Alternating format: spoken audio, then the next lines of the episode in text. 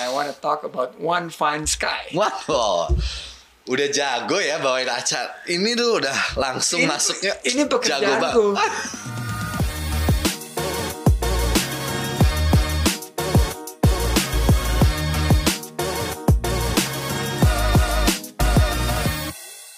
We have Reza in the house. Ah, Keren selamat banget. sore. Thank you banget. And ini dream come true buat um, podcast Ruang Sandi udah dapat kehadiran Reza ini is my idol, my uh, salah satu mungkin one of the biggest actor ever in the Indonesian uh, film industry. Sebelum kita ngobrol sama Reza, kita um, ingin mengingatkan pemirsa podcast Ruang Sandi yang sekarang lagi view, tolong subscribe, like, comment, dan share sebanyak-banyaknya karena kita menebarkan only good vibes. Good vibes. Good vibes. Jadi kalau mau kontroversi, mau yang lain-lain bisa di channel lain. Kalau di sini kita bicara good vibes, good motivations dan how to build optimism untuk Indonesia ke depan. Terima kasih banget nih udah hadir. Lagi sibuk apa sekarang? Eh, sebelumnya terima kasih sudah diundang sama Bang Sandi. Eh, sekarang lagi sibuk, masih syuting. Um, ada beberapa kegiatan lain. Um, trying to survive. Kayaknya semua orang melakukan hal itu saat Yeah. ini. Survive di kondisi COVID seperti ini. Sama. Itu yang saya lakukan juga sekarang, eh, Mas Sandi. Hikmah COVID-19 for for you personally itu seperti apa? semakin yakin bahwa ternyata hidup cukup itu cukup. Semakin yakin bahwa mengejar sesuatu yang besar, mengejar sesuatu yang mungkin serba materialistik gitu ya, adalah bukan segalanya gitu. Semakin sadar bahwa masih banyak orang-orang di luar sana yang lagi berjuang mati-matian juga. Jadi lebih mensyukuri hidup mungkin itu hikmah terbesar ya. Mensyukuri apa yang ternyata sudah dilakukan dan sedang dijalankan rasanya itu yang paling besar sih saat saat covid ini belajar Benar banyak banget. tentang hal itu Benar banget sih. Jadi kita dapat silver lining ya I think so. every cloud. right Sebelum kita ngomongin your great acting career, ada satu hal yang ingin saya gali yaitu your social works. Uh, sudah berkegiatan empat tahun terakhir di aksi kemanusiaan. Tell me about it. bekerja sebagai goodwill ambassador di Yapika Action Aid uh, adalah sebuah kesempatan yang akhirnya saya ambil karena merasa uh, saya punya concern yang cukup tinggi di dunia pendidikan. Kenapa? Pernah mengalami satu pengalaman yang mungkin kurang nyaman di dunia pendidikan saat belajar sekolah, di sekolah dasar khususnya gitu, dan itu membawa uh, sensitivitas yang tinggi untuk lebih peka lagi sama dunia pendidikan di Indonesia. Uh, Yapika ini lebih fokus kepada hashtag sekolah aman. Sekolah aman. Jadi concernnya juga di perbaikan ruang-ruang kelas rusak Mhm. uh, yang ada di seluruh Indonesia dan punya sekolah-sekolah dampingan. Jadi mereka mendampingi sekolah. Tugas saya adalah mengadvokasi pemerintah-pemerintah daerah untuk uh, bertanya sekaligus mempertanyakan banyak hal tentang alokasi dananya untuk perbaikan sekolah-sekolah rusak selama ini ke mana aja misalnya atau sudahkah dipenuhi dan lain-lain. Jadi mungkin fokus kegiatannya ada di situ. Di samping Yapika juga fokus untuk um, misalnya kegiatan stunting, Oke. gizi It's very untuk anak-anak Indonesia, uh, tetapi terutama di sekolah-sekolah sih, terutama di perbaikan sekolah-sekolah rusak. Tapi you're so spot on ya karena kita pikir nih waktu di Jakarta kan itu udah selesai masalah sekolah rusak dan lain sebagainya. The second day I was in the job, saya dapat telepon, Pak, itu ada sekolah yang langitnya runtuh, Hmm, Uh, plafonnya plafonnya tapi juga gentengnya jatuh gitu. Luckily nggak ada yang terluka. terluka karena kebetulan itu terjadinya sore hari. Tapi ini kejadiannya di Jakarta gitu yang Right. paling well funded Yeah. yang ada di depan mata kita Yeah. gitu. Bisa ngebayang sih kalau Yeah. di seluruh Nusantara dan waktu tahun lalu 2019 saya keliling Indonesia juga Mhm, banyak mhm. keluhan. di Serang juga, maksudnya itu kan lokasi yang tidak terlalu jauh, Next door. sebenarnya, next, next door gitu. Dan uh, salah satu dampingan Yapika juga ada di Serang, Banten. Juga saya menyaksikan langsung uh, betapa banyak sekolah-sekolah yang dalam kondisi baik itu rusak ringan maupun berat gitu dan I was surprised gitu wah ini masih di wilayah Pulau Jawa gitu dan wow bisa begini ya kondisinya gitu dan itu yang membuat kenapa senang juga bisa bekerja bersama Yapika Action Aid karena saya punya kesempatan untuk terjun langsung ke grassroots gitu jadi not just being the face Mm-mm. of the campaign and that's it tapi benar-benar I know what I'm doing there's Jadi a ini work sekolah to do sekolah aman bukan hanya dari segi infrastrukturnya tapi juga secara 360 ya. Ya, 360 jadi sanitasi sekolahnya misalnya Sanitasi. itu juga dipikirin bahwa ada sekolah-sekolah yang bangunannya sudah diperbaiki tapi kemudian sanitasinya buruk sekali gitu, Hmm. apalagi di tengah kondisi yang sekarang gitu ya. Iya. Tapi kan sekarang sekolah rata-rata online. gitu. Ya. Although we have so many problems juga di di tengah situasi seperti itu, tapi uh, selama empat tahun ke belakang fokusnya tidak hanya di bangunannya saja infrastruktur tapi juga embel-embel di balik itu juga. Ya Kuali- baik itu kualitas sanitasi, guru. kualitas guru, kemudian bagaimana hubungan dengan orang tua murid, Ya, partisipasi very mereka important. kepada sekolah, pengawasan, Hmm. mereka ikut mengawasi dana-dana yang masuk ke sekolah, apakah sudah di- betul-betul dipergunakan untuk perbaikan dan lain-lain. Governmentnya juga kita banyak uh, masuk ke wilayah itu sih. sebenarnya. Gimana kejadiannya you stumble upon this Yapika? Itu sebenarnya berawal dari undangan um, istri dari duta besar Inggris untuk Indonesia, Hmm. uh, Ibu Rachel Malik. Oh, iya. I, I know, I'm sure you know, Muazzam. Mu- Pak Muazzam. Ya. Uh, diundang ke kediaman beliau. If you're watching Pak Muazzam, Ya, if you're watching Muazzam, I'll text him kalau misalnya udah udah tayang. Uh, kemudian ketemu sama uh, orang-orang dari Yapika, dikenalkan, terus mereka menjelaskan Reza mau nggak jadi go to ambassador kita. Dan saya sebenarnya awal-awal agak skeptis karena menurut saya, aduh, ah, ini apakah akan jadi, apakah saya hanya akan jadi tempat untuk kemudian hanya press conference? Ya, eh, ini kita ambasadornya Reza, terus kemudian saya juga pulang dengan hati yang berat karena saya tahu sebenarnya saya nggak ngapa-ngapain, hmm, saya cuma jadi this face of the campaign, but actually I'm not doing anything. Hmm, itu yang sebenarnya saya bawa pulang gitu waktu itu. Tapi begitu saya bilang sama mereka secara terbuka dan jujur walaupun mungkin terdengar nggak enak bahwa maaf saya kalau cuman jadi begini-begini saya kayaknya mendingan nggak usah. What Terus was their bilang, reaction?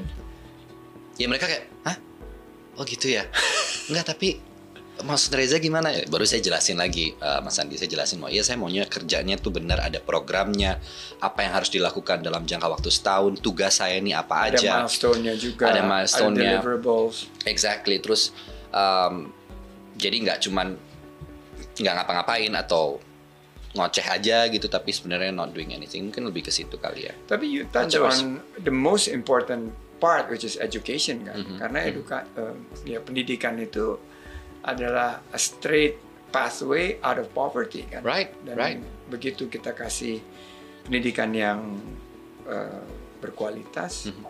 rata-rata eh, kita akan mengubah masa depan Banyak satu hal. keluarga. Yeah. banyak hal. Yeah. Would I you believe agree? that. Yeah, I agree on that.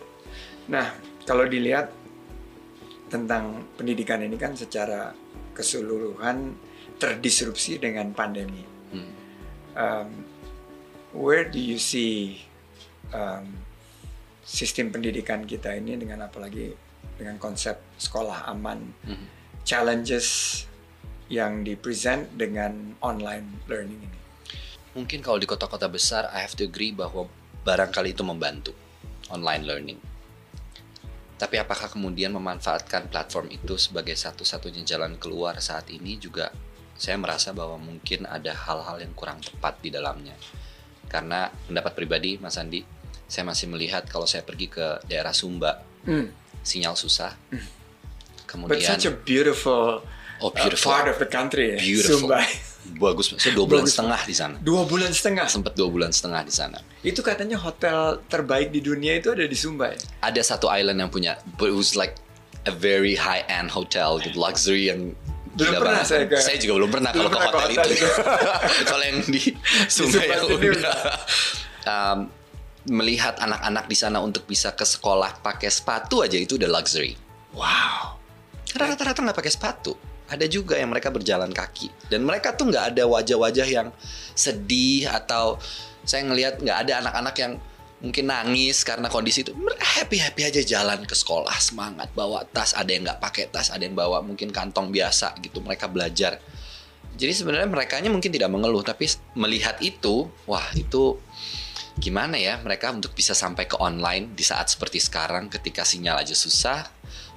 Lebih jauh lagi kita mau bicara pulsa karena mungkin orang tuanya juga tidak punya pekerjaan di tengah kondisi seperti ini yang pasti yang menghasilkan dan mereka harus membeli itu ya pasti susah. Walaupun sekarang mungkin ada program-program baru ya. Kemarin-kemarin aku dengar baru ada program-program baru Ya. untuk pembelian Baru di- uh, pulsa kalau nggak baru salah. di launch ya ya ya. But still um, I think we still have a lot of things to do.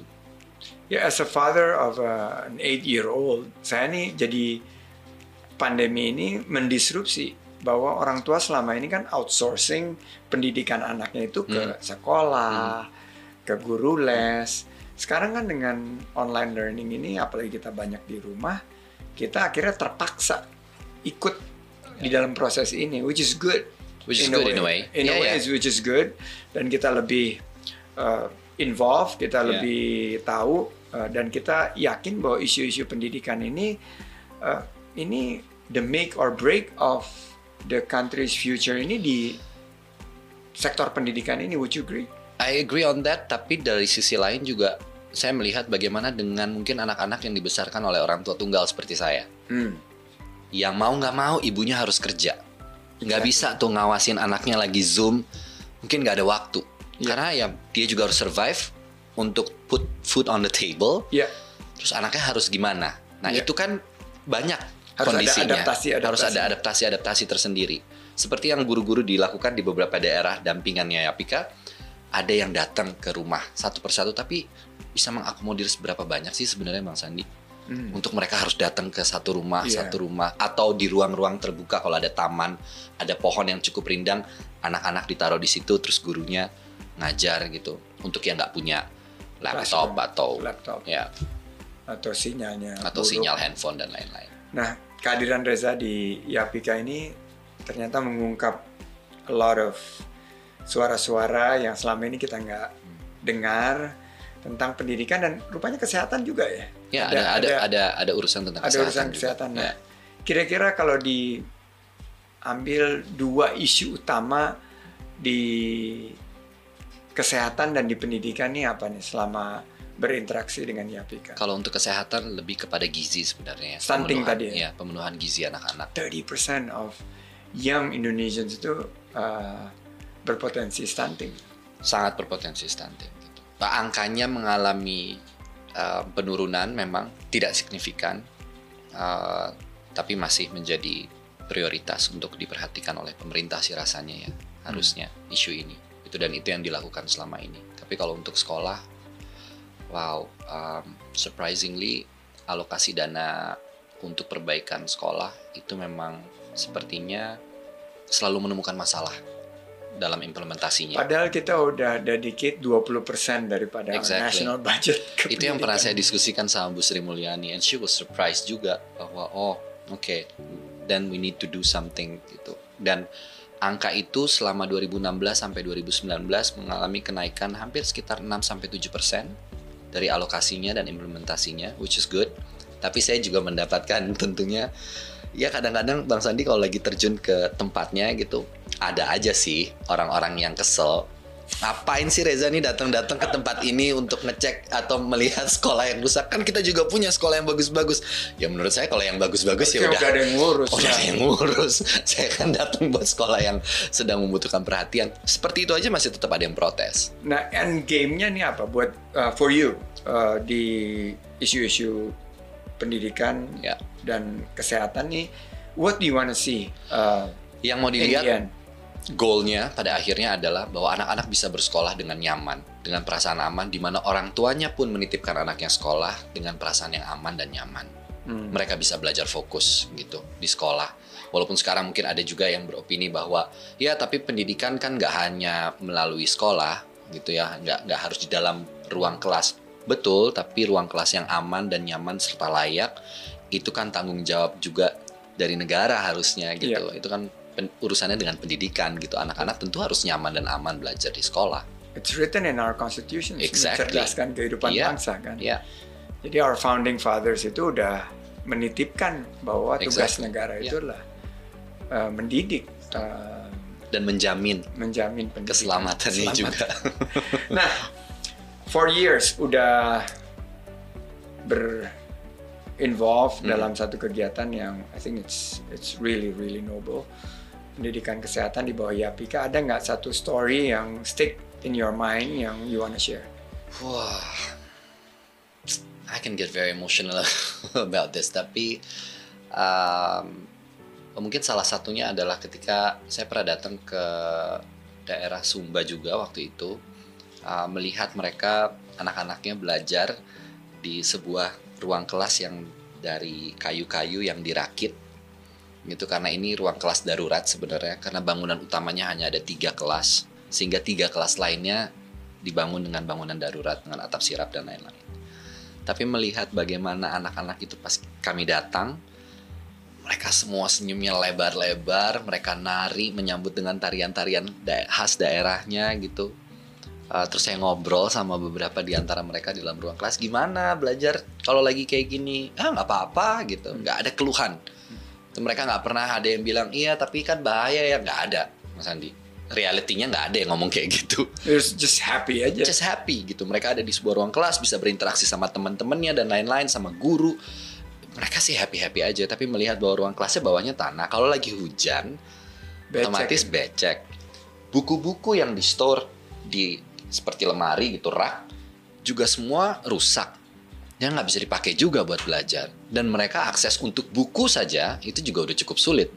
Untuk punya buku uh, pelajaran yang bagus yang yang masih layak dipakai juga susah. Karena rata-rata udah lembab kondisinya rusak halamannya udah ada yang nempel-nempel dan lain-lain gitu. Belum lagi uh, problem-problem lain yang pasti banyak dihadapi. Kalau udah ada angin kenceng juga udah pada deg-degan. Wah ini gimana nih? Ya. Wow. that's the the fact It's really a one fine topic on a one fine day discussing with one fine gentleman and I want to talk about one fine sky. wow udah jago ya bawain acar ini tuh udah langsung Ini- masuknya Ini jago pekerjaanku. Setelah I basically gone through uh, Everything. Everything sekarang ya, this is how I survive. Uh, Putting one- food on the table. right right right right Uh, one fine sky Uh, ini ini bajunya Oh. ya this is one fine sky ini yang Keren black banget itu. edition ada juga yang awannya tuh uh, berwarna gitu ada senyumnya gitu ya ini sebenarnya adalah uh, program di mana dengan membeli satu piece uh, shirt seperti ini itu contribute satu seragam full set untuk anak sekolah Oh matching jadinya ya. iya Oh, gitu jadi itu. gerakan ini One for one gitu. Um, Iya. Jadi mereka akan beli satu ya kita akan menyumbangkan one full set of uh, uniform untuk anak sekolah gitu di di Very innovative way. Iya, of- iya, iya.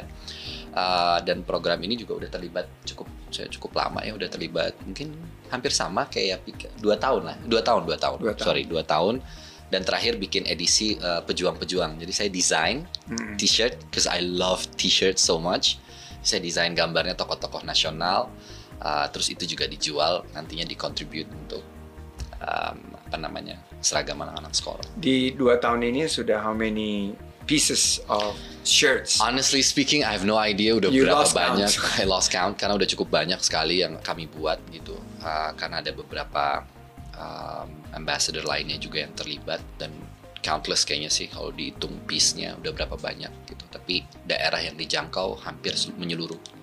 Sudah 34 provinsi. Uh, not 34 uh, tapi di provinsi-provinsi besar kayak di Kalimantan udah ada sendiri posnya, Oh, di. Sulawesi. Jadi ini di Pulau gerakan Jawa. ya. Gerakan. Ini, ini movement. Movement. Dan bisa Yeah, it's a social movement actually. dan ternyata seragam ini cukup inspiring ya. Di so you see from the this movement banyak orang yang terinspirasi. ya. Banyak banyak banyak banyak yang ikut, banyak yang Yang mau ikut. contribute juga. Karena kan Ah. ini scalable gitu. Iya. Bisa bisa kita mau mungkin 100 pieces, 10 pieces or Yeah. even one. Ya, exactly. Siapa aja bisa. Bisa. Dan shirtnya bisa ditemuin di mana nih? Ada di Instagramnya One Fine Sky. Oke, terus kita bisa di pesen di situ. Um, harganya juga I think it's pretty much reasonable enough gitu kayak 200 ribu, 239 ribuan. Gitu. And then with that they have They have uh, matching Yeah. seragam buat anak-anak Indonesia. Yeah. Keren, keren, keren. Jadi kalau dilihat dari impact seragam ini, where the- does it, which priority in the, the whole scheme of things? Oh kalau di whole scheme sebenarnya not top of the priority, tapi bahwa banyak anak-anak yang juga senang sekali kalau mereka bisa berseragam Seragam baru, karena ya. melihat teman-teman yang lain juga berseragam gitu ya. Ah, rasanya sebenarnya balik lagi sih mas melihat mereka tersenyum dan punya semangat untuk berangkat ke sekolah.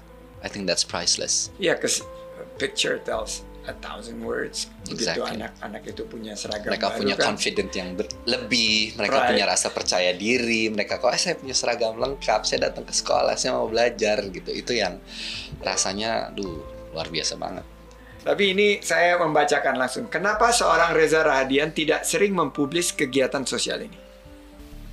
Satu, memang saya tidak aktif sebagai pengguna sosial media because I don't have my own account. Oh, Ya, saya nggak punya akun Instagram atas you're nama. one of those people. Yes, I'm one of those people. Dan saya nggak berkutat banyak Kudos to di you. dunia. berkutat banyak di dunia social media, honestly. Jadi nggak punya Facebook, nggak punya uh, those things. Um, tapi ada fanbase namanya Official Pilares. Nah, beberapa update pasti akan ada di situ tentang kegiatan. Tapi kadang-kadang ada beratnya juga karena I've always remembered uh, kata-kata ibu saya gitu ya bahwa if you do good things uh, dengan tangan kanan gitu tidak tidak selalu tangan kiri harus tahu. Exactly. so yes there are few things that I can do tapi juga saya nggak mau publish itu di mana-mana. There is no infotainment mungkin atau media yang mungkin juga realize bahwa I'm doing that thing karena menurut saya juga tidak harus juga selalu gitu Tapi it's very. it's not about right or wrong sebenarnya What your mom said itu malah merupakan kutipan salah satu hadis, salah satu Yeah, yeah. em, ajaran ulama-ulama kita bahwa. and my mom is kita- Christian Ya, kalau kita jadi um, so you don't have a personal social media account no in this day and age yes and you survive and I survived my eldest daughter will see see that kenapa nggak punya nggak punya juga Oh iya, aduh. I, I don't need that Tahu gitu langsung enggak kok. Enggak apa-apa juga kalau punya. still cannot get over you don't have a social media accounts tapi life must be very peaceful for you Yeah, it's quite peaceful. That's that's right. Bener mas. karena life before social media tuh kita kayaknya um, but anyway Good vibes. That's off subject. Good vibes only. So it's good vibes only. Okay, good vibes only. Game time. So we have reached to the section of podcast Ruang Sandi yang Games Time. Film Bro Reza ini sudah tidak terhingga. Mungkin sudah memiliki lawan main hampir seluruh aktor dan aktris di Indonesia. Waduh. Saya mau menantang Bro Reza untuk menebak suara aktor dan aktris Indonesia melalui sepenggal percakapan di film. Saya juga ikutan main, tapi Oke. I'm going to be very very bad at it. So, are you ready? Yes, I'm ready. Let's go! Ani, tadinya kukira kau seorang gadis yang lain di kampung ini. Tadinya kukira kau sebuah pribadi. Tapi rupanya kau tidak lebih daripada gambaran seorang gadis kampung yang mudah didapat di sembarangan jalan. Pertanyaannya, siapa pemeran utama laki-laki ini? Um, Bang Sandi, Mas Sandi nggak jawab, aku yang jawab. bukan Deddy Mizwar ya? Bukan. Oke. Roma Irama. Roma Irama. Kok nggak ada terlalu? Oke, sekarang gilirannya Reza. akan lebih sempurna lagi kalau ada satu lagi. Maksud kamu Ale Junior? Adinia Wirasti. Iya. Filmnya apa tuh? Critical Eleven is my movie, that's why I know. Oh, naik- naik curang ya, itu ya? Cur- curang ya Mas Sandi. Naik pesawat itu. Right. I know. Semua yang anak saya foto, pegang, cium, saya beli. Sempat kepegang sama anak saya? Suara aktris siapakah ini? Meriam Belina. Siapa silakan Reza. Ah, I'm, aku, saya juga bingung. Eh, Cut Mini. Betul. Ya. Oh itu film Arisan ya? Orang kaya baru. baru. Sekarang Mas Reza. Punya uranya. Kamu kahak mepisah. dengan orang-orang yang getanyo kasih. Punca buatnya. Selamat Raharjo, cutnya Din. Itu aku aku bisa aku bisa nembak kalau Ya. cutnya. Reza 4, Sandi 0. This is not even Barcelona versus Bayern Munchen. Mele apanya? Sate. Hmm? Sate. Sate. Berempat tusuk. 200 tusuk makan di sini. Pertanyaannya, suara siapakah pemesan sate itu? Susana. Susana. Oke. Itu my my time juga tuh nonton-nonton movie. Ini skornya udah 5-0 nih. Ngejarnya. Ngejarnya gimana? Rangga yang kamu lakukan ke saya itu jahat. Iya Dian Dian Sastro ya. Yeay. Mas Reza. Inilah Wana. Tidak ada laki yang baik tertinggal di sini. Di sini tidak ada apa-apa lagi untuk kamu, Daya.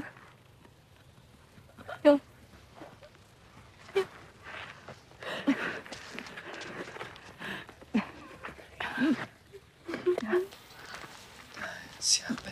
Nggak bisa. Christine Hakim.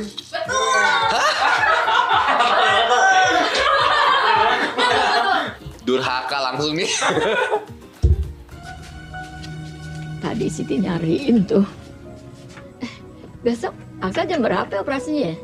Mak masih sempet kan bikin kue dulu. Hmm, I know. Haha. Maafin Jen, Mak. Nah apa Jen? Insya Allah, duit tabungan Mak, Jen ganti. Pertanyaannya, suara aktor siapakah itu?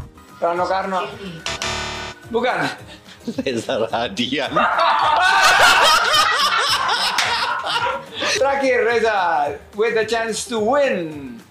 Emangnya benar keluarga kamu teh jatuh miskin? Kalau abang nggak pernah janji apa-apa sama orang, sekarang kita masih di Jakarta. Is benci sama abah. Semuanya jadi susah gara-gara Abah, Mak. Kalian itu semua tanggung jawab Abah. Suara siapakah yang berbicara dengan Abah? Oh. Zara Adisti. Yeah. Skor adalah sebetulnya uh, skornya jauh lebih rendah tapi menang. uh, saya dikalahkan oleh Bro Reza, seorang yang sangat handal mengenal suara tanpa gambar. Banyak piala citra yang sudah Reza raih, lebih dari 50 film ya sudah dimainkan. Alhamdulillah. Semua peran rasanya pernah dicoba. Pernah nggak terpikir that you will be at this stage? Kalau terpikir enggak. Um, dan dari mulai dari dulu mungkin yang paling saya percaya untuk jalankan adalah memberikan yang terbaik sebisa mungkin. Be the best version of uh, myself dan setia sama pekerjaannya. Karena menurut saya loyalitas itu harganya it's priceless. Jadi um, hanya itu sih sebenarnya. So being an actor itu uh, definitely jadi role model kan.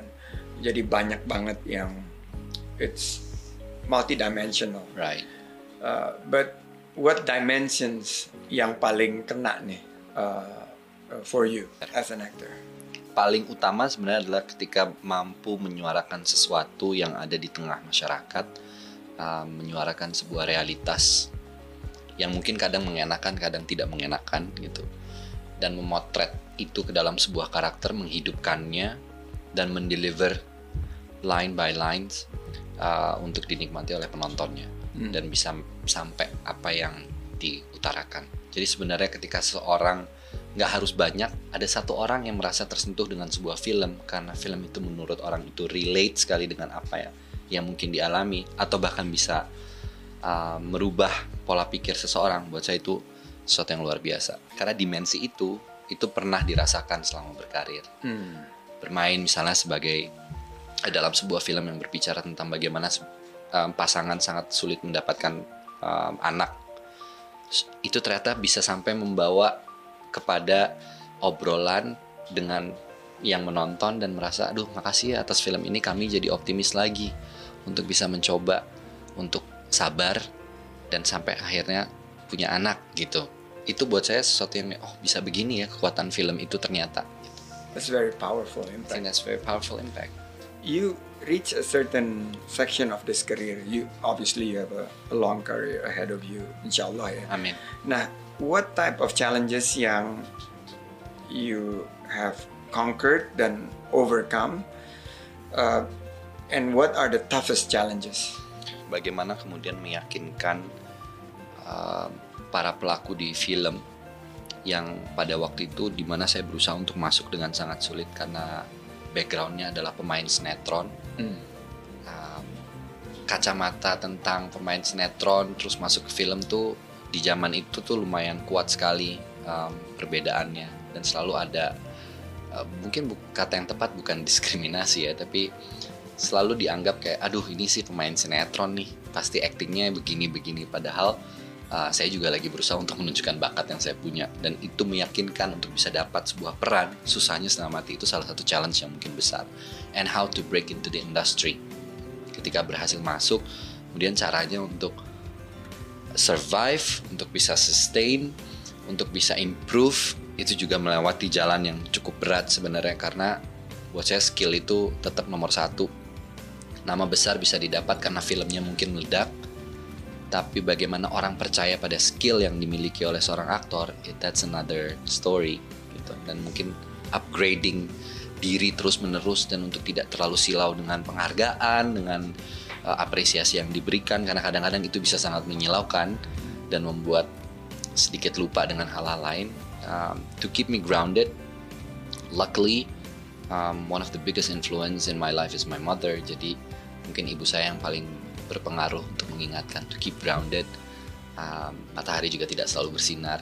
Spotlight tidak akan selalu ada di diri kamu. Mungkin ada di orang lain. Hari ini kamu nggak dapet. Hari ini kamu bisa punya popularity. Mungkin besok tidak so keep grounded Yang- itu yang mungkin uh, salah satu pegangan kali ya untuk bisa overcome all those um, challenges Ya, dan in business waktu itu saya juga pernah ngalamin kan the feeling like gini-gini aja I'm not going anywhere gitu loh.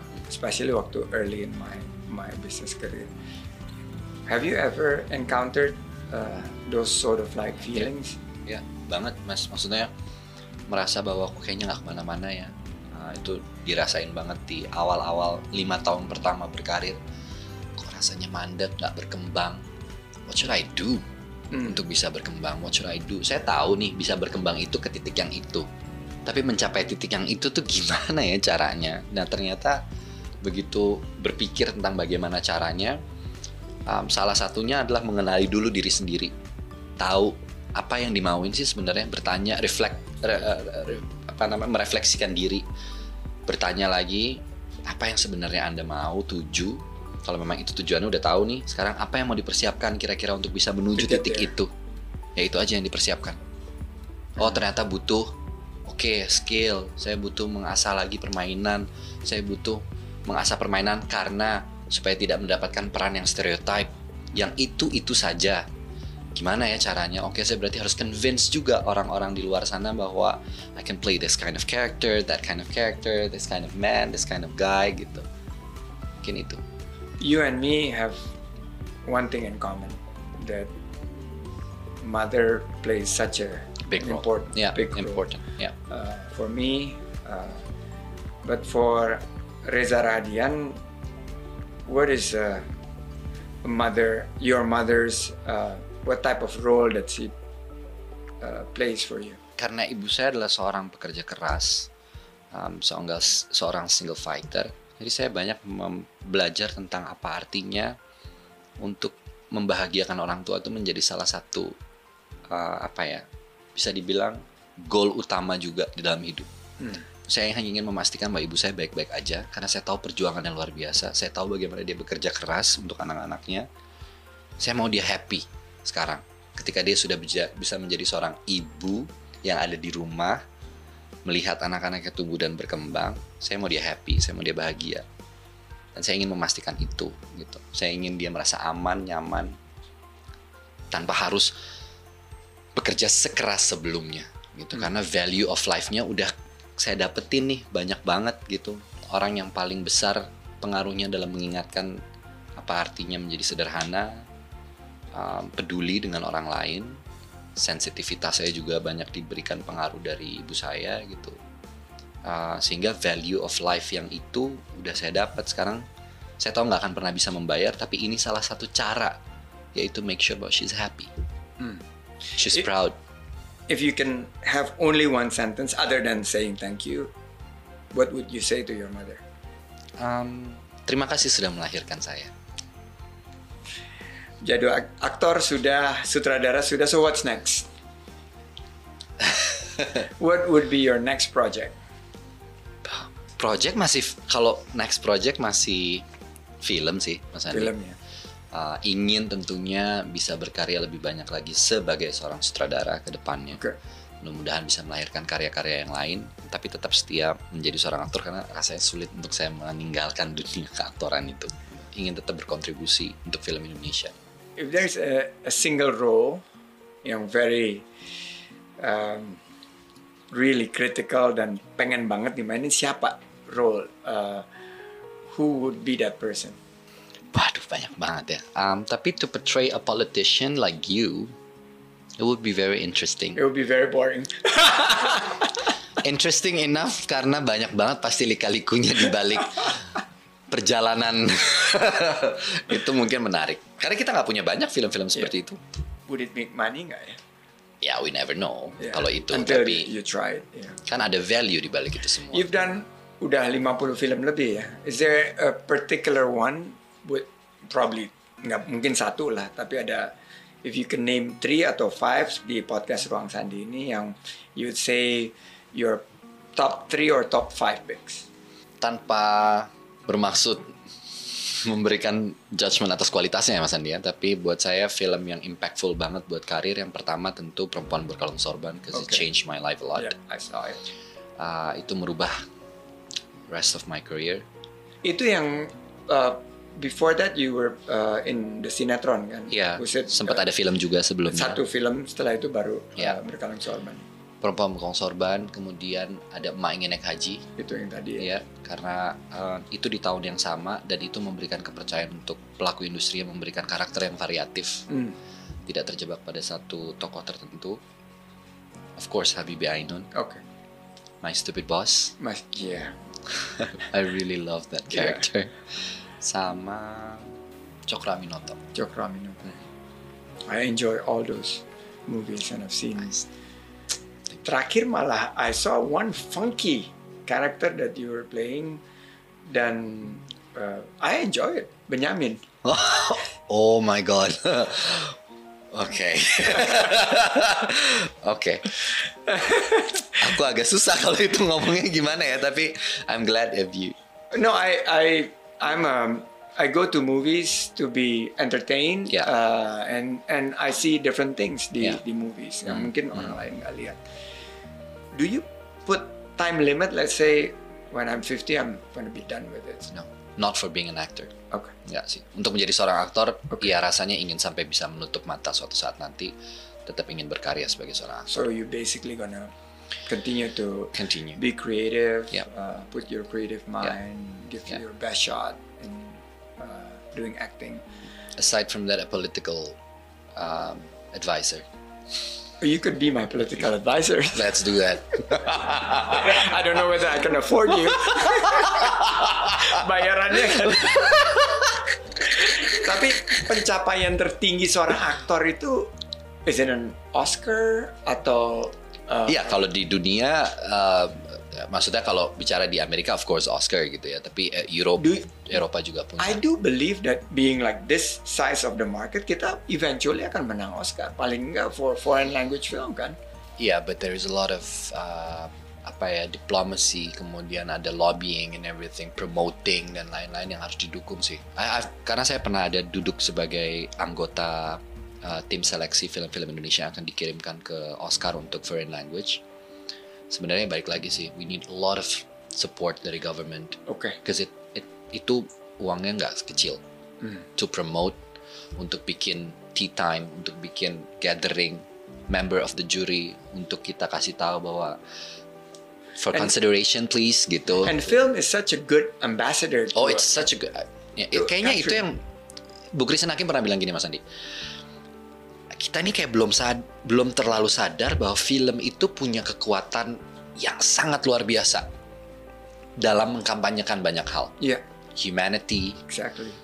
Culture. culture, macam-macam. Apalagi Indonesia ya, kita punya dozens of good things gitu yang bisa kita celebrate bareng-bareng melalui film. Tapi rasanya balik lagi sih nggak bisa jalan sendiri juga. We need So a lot of support. uh, kolaborasi yang quadruple, Yeah. uh, helix ya, ada Yeah. pemerintahnya, ada uh, Pelakunya. ada big businessnya Yes, juga, yeah. terus ada No wonder Netflix are coming here, Disney Plus are coming here because they know the market is big. market is big. Last but not least, what would be your legacy? It would be the performance that I gave on screen, off screen kepada masyarakat. I want to be remembered by those kind of things. On screen, and Off screen. Amazing. Amazing Reza Radian. Terima kasih banyak. Thank you so much. Uh, you. have been so generous with your time. Sudah nyempet ngobrol di podcast Ruang Sandi. And truly, it's uh, one fine moment with Thank you. one fine gentleman. Thank you so much for with a inviting. One Fine Sky program. Pendengar podcast Ruang Sandi akan dijumpai dalam hidup satu titik gelap, tertutup, terhalang oleh sekat-sekat.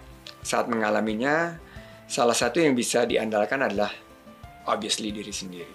Terkadang kita harus mampu mendobrak sebuah keterbatasan diri untuk bisa mendaki lebih tinggi, lebih tinggi lagi. Moving, learning, breaking, finding solutions, and a new point of light. Semua bisa kita usahakan saat kita tahu core purpose dalam hidup kita. Thank you Reza Radian sudah kasih, mengajarkan kita untuk finding our core purpose. Sekali lagi ingin mengingatkan uh, para viewer untuk subscribe, like, share, comment uh, podcast Ruang Sandi. Sampai jumpa di video berikutnya di podcast Ruang Sandi. Thank you so much Reza Radian. Sekarang kita foto-foto. Foto-foto.